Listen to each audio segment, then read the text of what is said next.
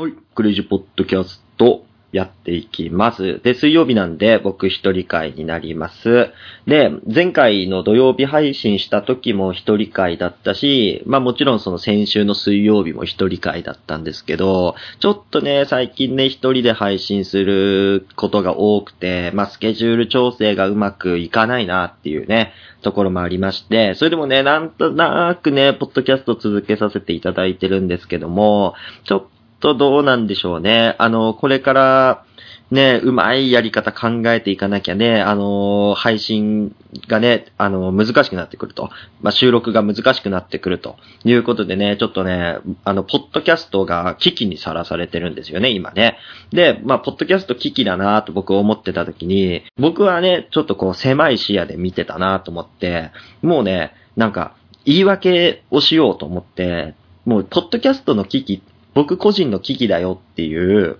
話ではなく、地球の危機に僕はちょっと目を向けたんですよね。で、地球でね、やっぱ僕たちが住む星なわけですから、やっぱ大切にね、していかなきゃいけないなということで、で、今回取り上げる内容なんですけれども、SDGs っていう内容でございます。聞いたことある方いらっしゃるかと思うんですけども、まあ、知らない人はね、僕の内容でちょっと理解していただければと思います。SDGs っていうのがですね、Sustainable Development Goals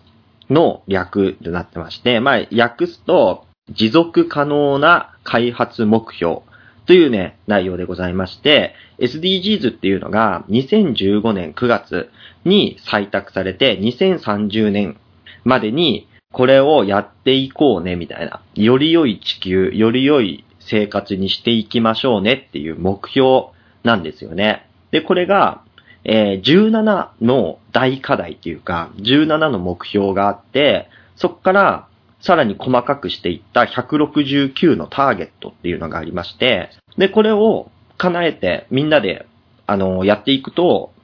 もっともっといい生活になるよ、もっともっといい地球になるよっていうことで、僕らでね、あの、やっていこうぜっていうことでございますと。で、いろんな機関とかね、国がそれに合わせてやってるんですけど、僕たち国民である、まあ、一人一人が、この SDGs っていうのを知らないで生きていくと、まあ、達成は難しいんじゃないかということで、ちょっと個人単位でもね、この SDGs っていうのを頭の中にね、インプットしていこうかなというね、ちょっとかっこいい内容になってますね。とはいえね、僕も正直 SDGs っていうのは知ってたんですけど、じゃあそのために何か自分ができるかっていうと、なんもね、今の現状やってないんで、あくまで発信するだけ。で、その中でなんかできそうなこととかがあれば、まあ、ち、ちらほらね、やっていければなと思っております。で、今回はですね、この17の目標というのをね、紹介していこうと思うんですけども、まず一つ目、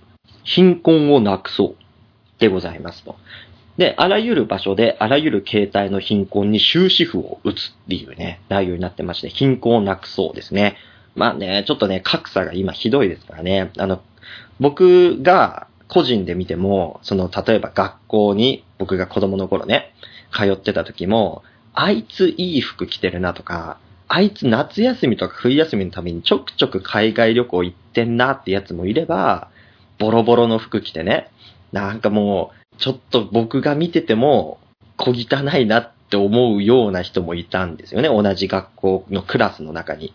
で、僕もどっちかというとそんな裕福な方じゃなかったんで、やっぱりね、羨ましかったですよ。お金がある人たちっていうのは。で、その小さいそのコミュニティの中でもそういう格差があったりするのに、まあ国っていうところで見ていくと、まあ日本だけでもすごい格差がありますと。単純に仕事のお給料の面もそうだし、あとはお給料というか仕事すら全くできなくて生活保護をもらってる人もいるし、あとはちょっとその何かしらあってシングルマザーでね、子供をね、一人で育ってる関係でちゃんとした仕事に今つけてないよっていう人もいるし、その一方で、上にはね、めちゃくちゃそのいい仕事をして、めちゃくちゃ稼いでるっていう人もいると。で、それを個人の努力で、お前たちは今まで努力してこなかったんでしょ？だからお金ないんだよっていうだけじゃなくて、その生まれた環境とか地域とかによって、その収入とかが制限されてる人たちっていうね、その自分一人じゃどうしようもない環境っていうのを極力なくしていきましょうよっていうものでございますし、あとは世界で見てった時に、その、こっちの国はお金がないですと。こっちの国はお金がありますという関係で、ちょっとその上下関係がね、すごいはっきりしてるみたいなところをなくしていきましょうっていう内容でございますね。まあ、ぶっちゃけね、ぶっちゃけそれを言ってしまうと、無理だろうって思っちゃいますよね。その、どうしてもその強い国、弱い国っていうのがあって、弱い国はその強い国の支援を受けながら、暮らしていかなきゃいけないっていう現状もあって、その支援にね、その支援があるからいいやって思って発展をしないみたいな国もありますし、そういう人たち、そういう国たちっていうところを、その、どうやっていくかみたいな、ね、ところもありますからね。ちなみにね、僕その、アフリカって結構その、貧困といえばアフリカみたいなところがあったじゃないですか、昔。で、今でも僕はやっぱりそのアフリカにはそういうね、貧困で、ね、争いも絶えなくて子供たちが死んでいくみたいなのを、そのニュースとかね、あの、CM とかで見ていくんですけども、やっぱりね、その、それって一部みたいで、今もそのアフリカってすごい発展してるところもすごい多くて、その中でやっぱりその、発展についていけた人たち、教育を受けてその中でその雇用を受けられた人とか、っていうのはやっぱり成功してるんですよね。あの、下手すれば日本の人たちよりも裕福な暮らしをしてるっていう人もいるみたいで、で、一方でやっぱり昔ながらのその貧困に悩まされてる人、教育を受けられない人、で、その医療を受けられずすぐ死んじゃう人っていうのもいっぱいいる中で、で、その人たちはもう生活をなんとかしなきゃいけないっていうことと、で、発展した、そのアフリカっていう形で発展してった中で、その物価が上がってしまって、今まで以上に厳しくなってしまったっていう人たちもいると。で、そうなった時に、その、僕たちの、その、いわゆる先進国って言われてる人たちが、その、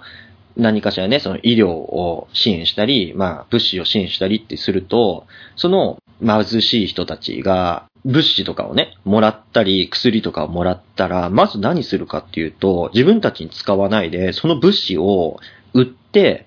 当面の生活費に充てるみたいな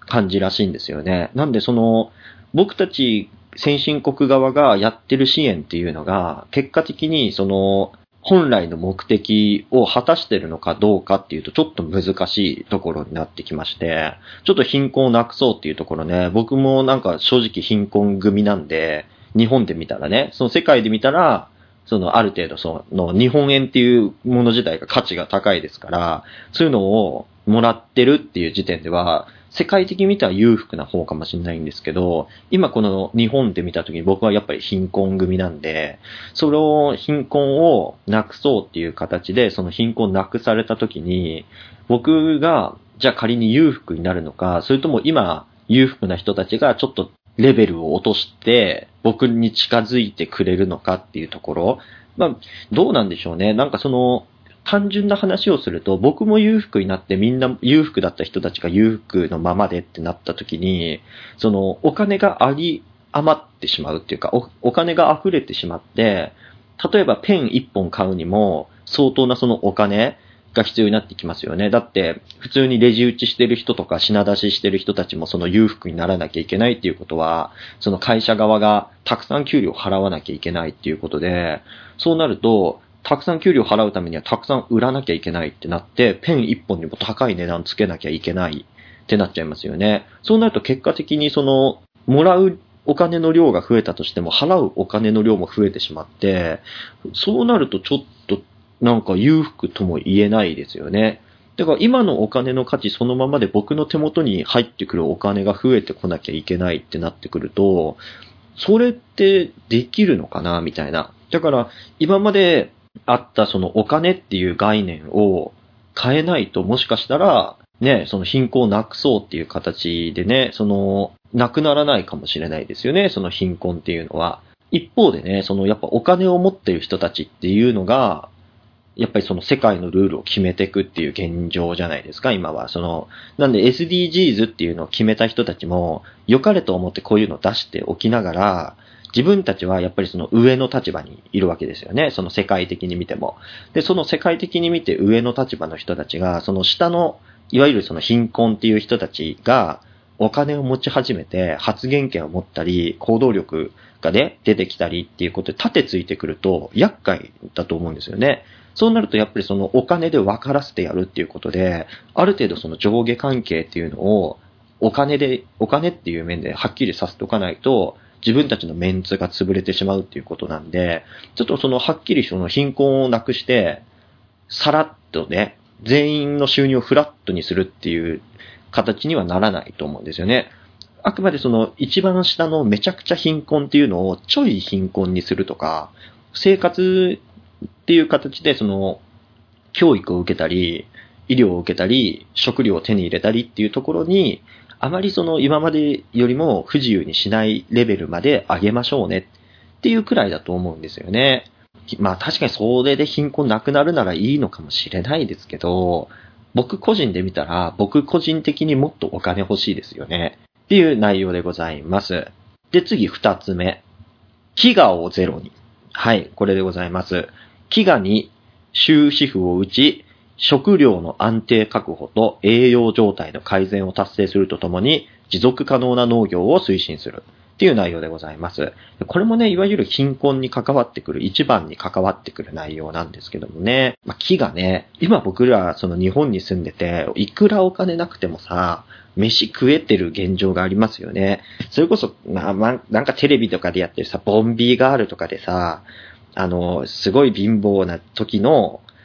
ね、その俳優たちの食事を紹介するってなってなんか、もやしだけで過ごしてましたとか、パンの耳を食べてましたっていうのはさ、極端な例っていうか、それは自分の夢のために今を犠牲にした結果であって、僕らがその生活をするっていうなって、生活できればいいやっていうタイミングであれば、その日本においてはさ、そのアルバイトをしてるだけでもある程度の生活ができますし、まあ、ぶっちゃけて言えば生活保護を受ければ最低限の生活は確保されますという現状であれば、僕らにとっては飢餓っていうのはありえない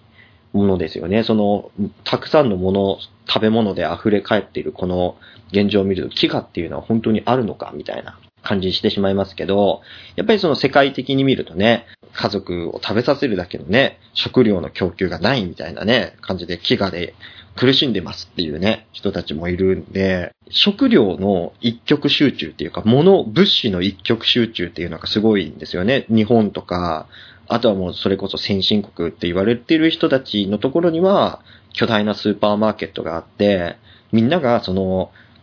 どれを食べるか、何を食べるかっていうのを好き好んで選べている状態なんですよね。それに対して、そのやっぱり飢餓で苦しむ国々の一部の人によっては、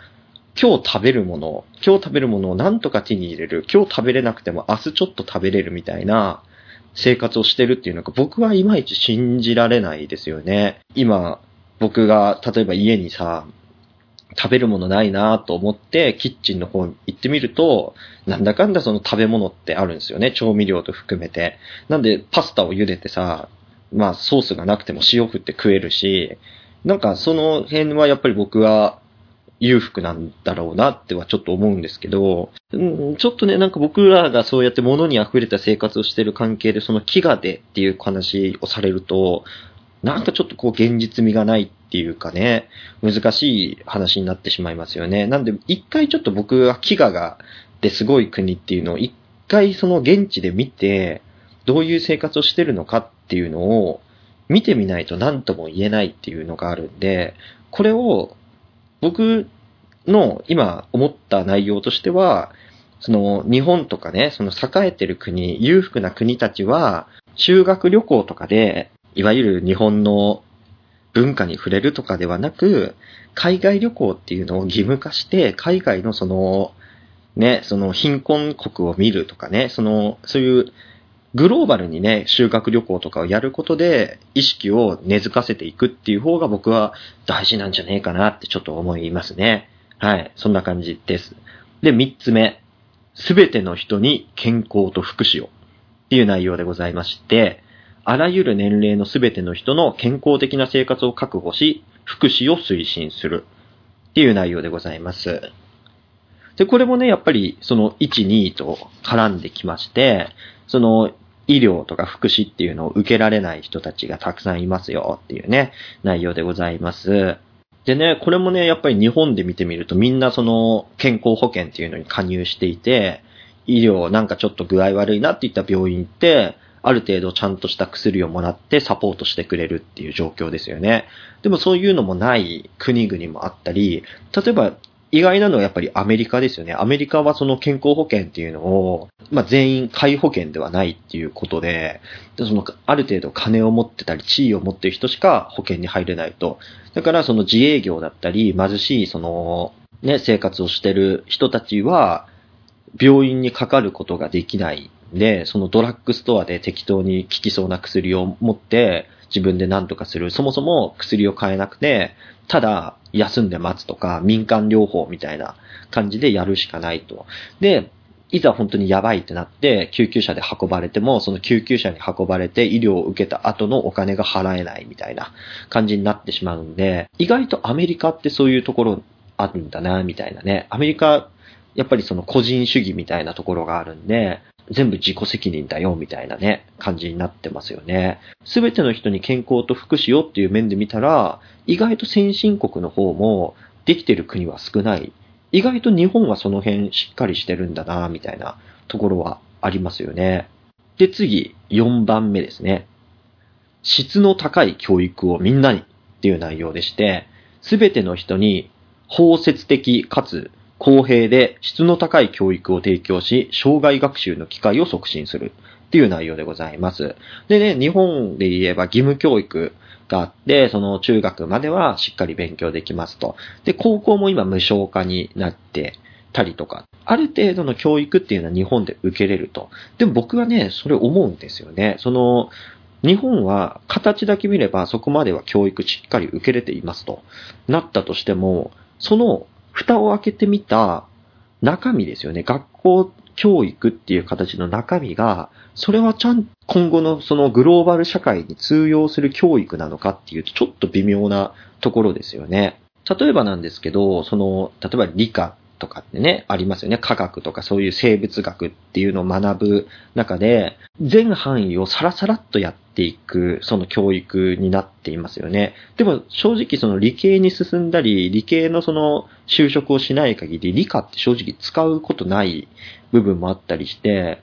あとはね、その歴史っていうのも、その日本史を学ぶ、世界史を学ぶっていうのも、どうしても断片的で薄っぺらい内容になってしまったりとか、その歴史を学んだとしても、実際にその歴史を活かす機会っていうのはあんまりないと。逆にその今後ね、外国の人と関わっていく中で必要になってくるのは、その宗教みたいな部分で、ここ、あなたはキリスト教だよねとか、ね、あなたはヒンドゥー教だよねみたいなところの関わりが増えてくるんで、そういうその宗教の歴史っていうか宗教のルールみたいなところを、その社会の勉強として、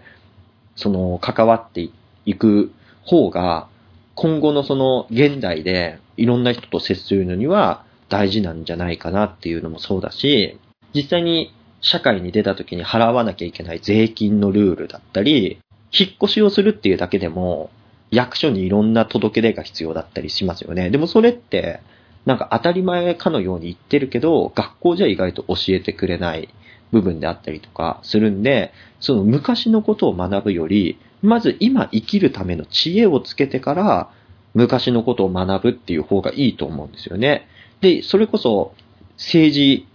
でなんかいろんな国会の中継とかが流れていても、こいつらは何なのかとか、あと、その、いわゆる与党、野党って言われてるけど、野党はヤジを飛ばしてるだけなのかみたいな感じで思っちゃいますよね。で、野党はなんでこうヤジを飛ばすのか、なんで野党っていう存在がいるのかみたいなところも、その早い段階で分かってないと、そもそもニュースを見ないとか、政治に興味を持たないみたいな生活、ね、子供たちが育っててしまうんで、逆にその、ね、外国の人たちは若者の方がこの政治にすごい関心を持っていて、デモをしたりとか、政治的発言をする。例えば、日本だと、ね、音楽アーティストのライブで、いろんなさ、今日は来てくれてありがとうとかさ、その、この間あったんだけど、みたいなさ、その、プライベートトークみたいなのをね、ライブの中でしながら、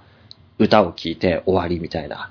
感じのライブだけど、外国のアーティストとかってやっぱり政治的発言がすごい多かったりとかして、俺はこれをね、誰だろう支持するぜとか、あいつにやってることはダメだとか、あとその宗教感丸出しの歌を作ったりとかね、そういうのがあったりするんで、なんかちょっとこう、日本っていうところが政治から切り離された教育を受けてるんじゃねえかって僕はちょっと思っていて、実際に僕も、その、今でこそね、ちょっとやっぱり、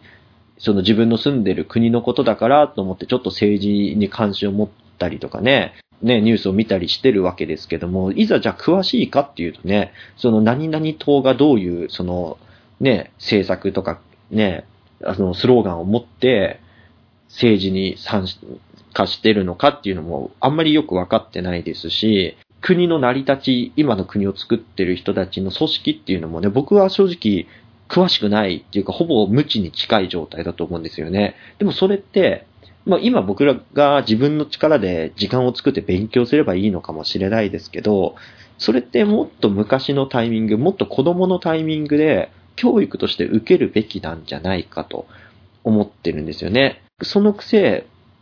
若者が選挙に来ないとか言ってる時点で、なんかじゃああなたたちもっとさ、政治に関心をね、持つような教育を受けたのか。まず歴史学ぶってなったら日本でね、卑弥呼がいたんだとかってさ、めちゃくちゃ昔のことから言って聖徳太子がいてって言ってさ、古いものから順に追ってって、で、いざじゃあ近代史みたいな形になって、今のその、まあ、明治から続くね、その、政治のやり方みたいなのをさ、いろいろ学ぶっていう時には、実はもう卒業して時間が足りませんでした。江戸で終わりですみたいな感じになったりしてるんで、むしろ僕はその歴史を学ぶ上で、今はこうなってます。じゃあ昔はちょっと前どうだったの？さらに前どうだったの？みたいな感じで、逆算していく教育の方が、紐づきがわかりやすいと思うんですよね。あんだけ昔、しかもその卑弥呼とかさ、聖徳太子の時代っていうのは、いわゆる今見つかってる文献とか、そのこと、ね、その伝えられてきた伝説の中で語られてるものであって、今ではね、邪馬台国の場所がどこかもはっきりしてないものに対して、教科書に邪馬台国に卑弥呼がいました。みたいなね、いわゆる神話の話を、みたいなものを事実で話してるみたいなのは、ちょっとどうなのって僕は思っちゃいますよね。なんでやっぱり逆算していく教育、歴史の教育だったり、あとはその理系に関しては選択科目みたいにしてって、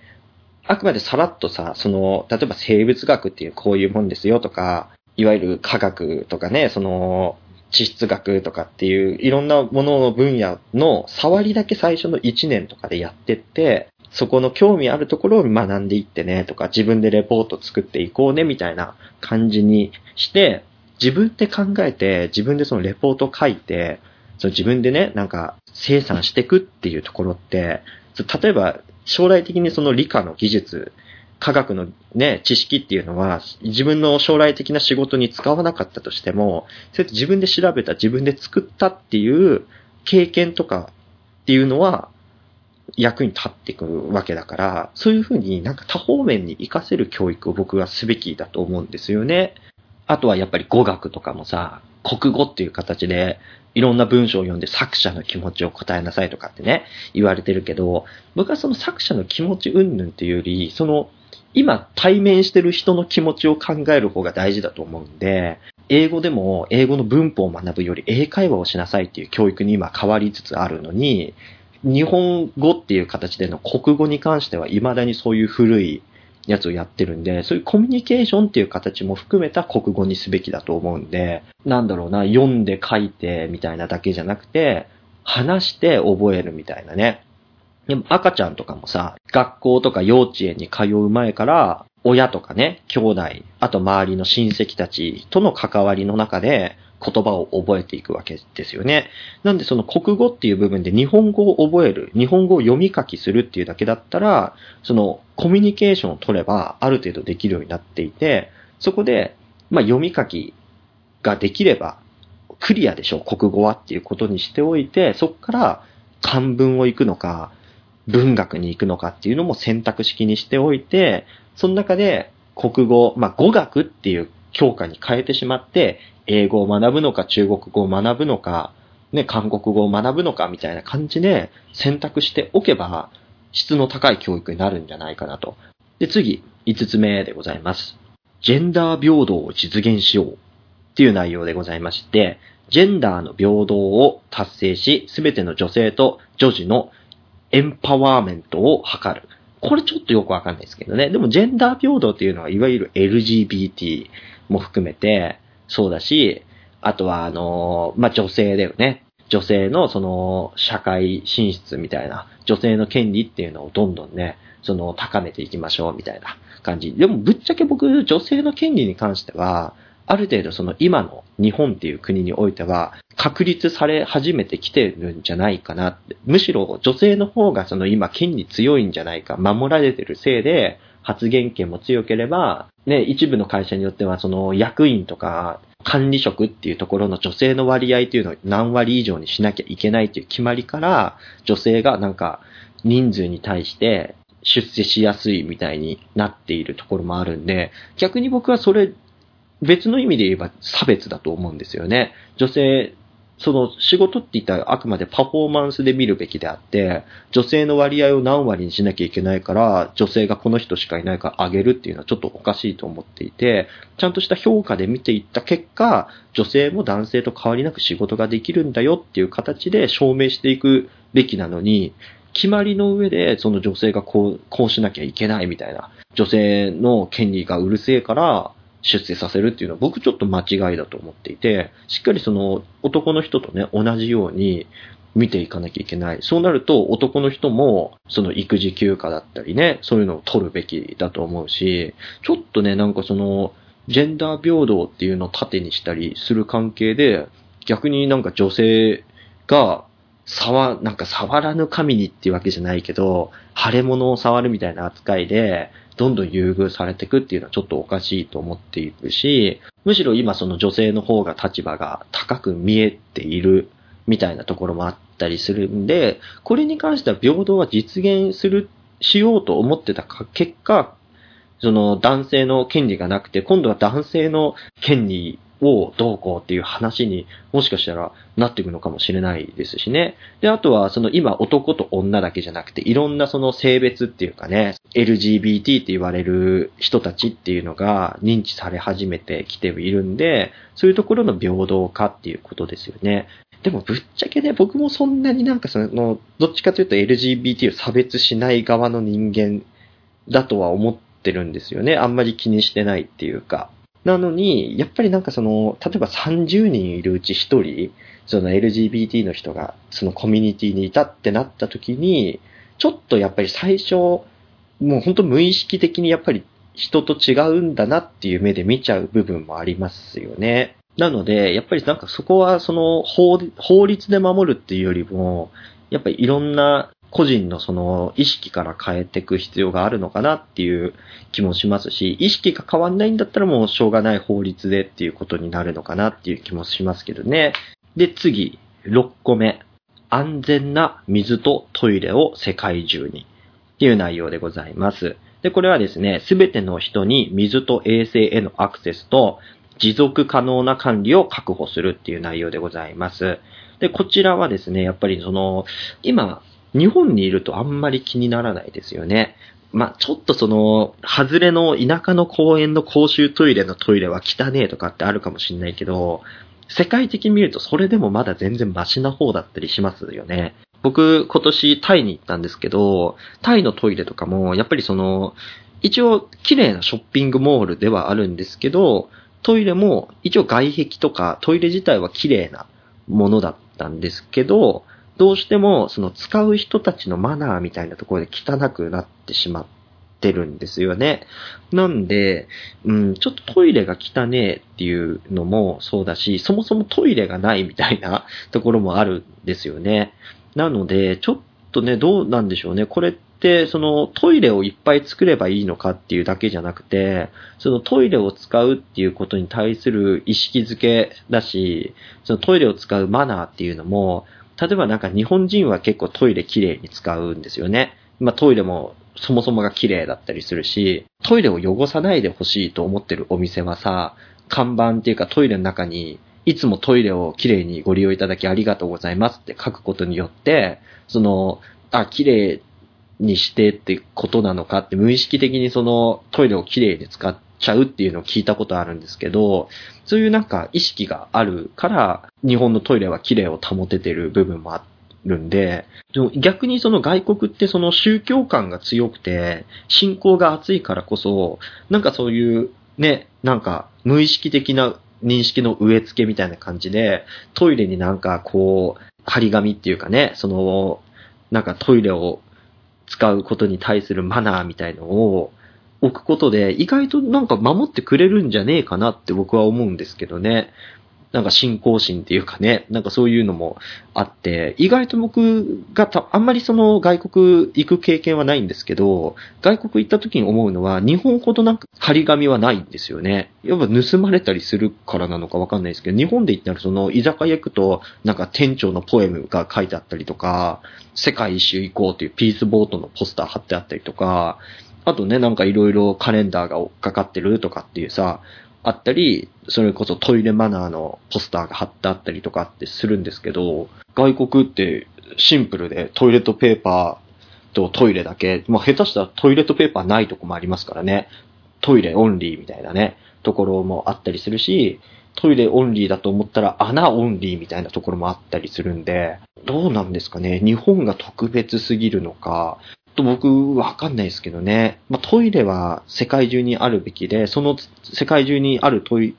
レをきれいに使うべきだっていうのは思いますね。あとやっぱり安全な水っていうところですね。その、まあ、トイレは、トイレを流すための水は水圧さえあれば汚くてもいいと思うんですよね。工業排水とかでも全然いいと思うんですけど、手を洗ったり口に含む水っていうのはやっぱ安全であるべきで、外国に行くとさ、その、これは飲み水ではありませんみたいな、口をゆすぐことはできますとかって書いてあったりとか、水道水使う場合は一回その、ね、電気ケトルみたいので煮沸してから使ってくださいとか、あとミネラルウォーターじゃないとダメですみたいなところがあったりするんで、日本みたいに普通にね、水道、ね、バーって水入れてね、飲めるっていうのはあんまりないみたいですけどね。でも正直結構その田舎で育って水も綺麗な場所であったんで、水道水飲むことに抵抗はなかったんですけど、たまにちょっとこう東京とかに遊びに行って、ホテルのその水道水使うってなった時に、口に含んだ時になんか臭みとか、ちょっと雑味みたいの感じることはあるんで、なんか、うん、やっぱりそこも格差が、地域格差があるのかなっていう気もしますよね。まあ、それでお腹壊すってことはないんですけど、その雑味を一回水道水で感じてしまったら、ちょっと水道水飲むっていうのに抵抗を覚えてしまって、そうなるとやっぱりミネラルウォーターとかね、その、ちゃんとした水をお金出して買うっていうのをやるようになってしまった。なので、ちょっとなんか安全な水は提供されてるのに、あえてそのミネラルウォーター買う自分みたいなものに、ちょっと僕嫌悪感はありつつも、やっぱミネラルウォーターの方が美味しいしな、みたいな気持ちもあるんで、うん、なんか、なんかね、ちょっとこう、かっこつけてる感がするんですよ。僕ミネラルウォーターをね、水を金払って買うっていうことに対して、やっぱりちょっとなんかまだかっこつけてんのかっていうね、気はするんですよ。日本でそれをやるっていうことに対して。だからね、しかも同じ値段なんですよね、水とお茶が。なんで僕、水の方が体にいいんだろうなって分かってても、同じ値段で水とお茶売ってたらお茶買っちゃいますもんね、やっぱりね。たまになんかさ、そう、外でさ、具合悪くなってさ、頭痛薬飲んだりとかするとか、単純になんかこれ水飲まなきゃやべえなっていう時には、もちろんミネラルウォーター買うけど、基本的にはそんなにあえて買わないようにしてるね。なんかちょっと意地みたいなのがあって、これは水道水、俺は水道水極力飲みて、みたいなところをちょっと意地になってやっているんですけど、それを海外でやると自殺行為だと。すぐお腹下して死んじゃうよっていう。という感じでね、あのー今回で、あのー SDGs の17個あるうちの6まで紹介してったんで、次回からはまた7以降ね、また紹介していこうと思うんですけど、僕がね、わざわざこの配信でね、その1から17まで、あの、やるっていうのも、どうなのって自分で調べればいいじゃんっていう話なんですけど、僕のその持論とかも含めてやっぱ紹介していくっていうのが大事かと思うんで、ちょっとやっていきたいなと思ってます。で、今回もね、またあの質問箱の方でね、答えていこうと思うんですけど、今回届いた質問がですね、褒め言葉の差しすせそ知ってますか？っていう内容なんですよね。これはね、僕知らないですね。褒め言葉の差しすせそ。その料理の差しすせそはわかりますよね。砂糖、塩、お酢、味噌、醤油。あ、違う、違うよ。料理の差しすせそは、砂糖、塩、お酢、醤油、味噌か。褒め言葉の差しすせ僕知らないんで、ちょっと今想像でやってって、後で答え合わせするっていうパターンにしようと思うんですけど、差しすせそね。うーん、さ、さ。でもこれさはね、僕正解踏めると思いますよ。さすがだと思いますね。さすが。で、死はね、褒め言葉だもんね。ポジティブな言葉だったら僕、勝利とかのそういう感じだと思うんですけど、褒め言葉。うん、しょうがない子ねとかかな。しょうがない子ね。でも褒めてないか。うん、僕は言われると嬉しいですけどね。なんか、ちょっとこう、年上のお姉さんに、しょうがない子ねって言われるとちょっと嬉しいですけどね。し、し、死はあれかな静かな人ねっていうやつかななんか、it's cool みたいな感じで、あなたはちょっとこう静かだけど、なんか頼りがいがあるわみたいな感じで、静かな人ねかもしれないね。で、すはやわかりやすいよね。すごい。すごいねとかですね。すごいね。で、せはね、うーん、せ、せ、せ、褒め言葉だよね。なんか、セックスがうまそうとか。いや、でもね、褒め言葉でセックスってなんかストレートすぎるか、背が高いじゃない？背が高いね。ってやつだね。背が高く見えるとか。男の人って結構身長にコンプレックス持ってる人も多いんで、背が高いねって言われるとちょっとやっぱり実際小さくても嬉しいんですよね。背が高いねだと思いますね。で、そ、そはですね、あ、分かったよ。そは、卒がないじゃない？卒がないですね、あなたは。っていうやつじゃないですかね。だと思います。これ結構僕自信ありますよ。さすがとすごいは絶対そうだと思いますね。いきます。答えはですね、さ、さすが。これも正解ですよ。さすが。し、知らなかった。ああ、褒めてないんじゃないの？これ。知らなかった。僕の静かな人ねの方が言われて絶対嬉しいと思うんですけどね。これちなみに解説もあって、死の知らなかったは、物知りをアピールしてくれる男性には、知らなかった〇〇くんって物知りだね。もっと教えてと尊敬していることを伝えましょう。すると男性はもっと教えたいと思って会話の機会が増えますって書いてるんですって。これでも完全に女の手のひらの上で持て遊ばれてる褒め言葉。褒め言葉？僕はちょっと知らなかったって言われるとね、なんかちょっとあんまりいいイメージないですけどね。うん。じゃあ次、す、すはですね、すごい。あ、これもう正解ですね。すごい。で、せ、センスいいですね。だって。いや、これはめっちゃもう嫌味っぽいわ。嫌味っぽくないならセンスいいですねって言われると。センスいいですねっていう、そのセンス分かってる自分の方がすごいと思ってるよね。で、〇〇くんセンスいいねと言ってみましょう。センスってそう簡単に磨けないものですよね。だからセンスを褒めることで男性自身を褒めることができます。今度一緒にお買い物付き合ってくれない？なんて言ってデートの約束をしちゃいましょう。これはうるせえわ。これうるせえよ、マジで。センスいいですねって言われたら、もうぶん殴っちゃいそうだな。やだな、これ。で、次、そ。そ。そはですね、そうなんですか。男性が話してきた、きた話題に興味がないときに便利な言葉があります。それは、そうなんですか？です。こう言われると否定された気分にはなりませんよね。笑顔で言うことで男性との会話が長持ちします。でもこれ、話題に興味がないときにそうなんですか？って言われるとさ、男との会話が長持ちしますって言うけど、そうなんですか？でも興味ないことが、興味ない会話が長持ちされると嫌じゃないの？だから、なんか、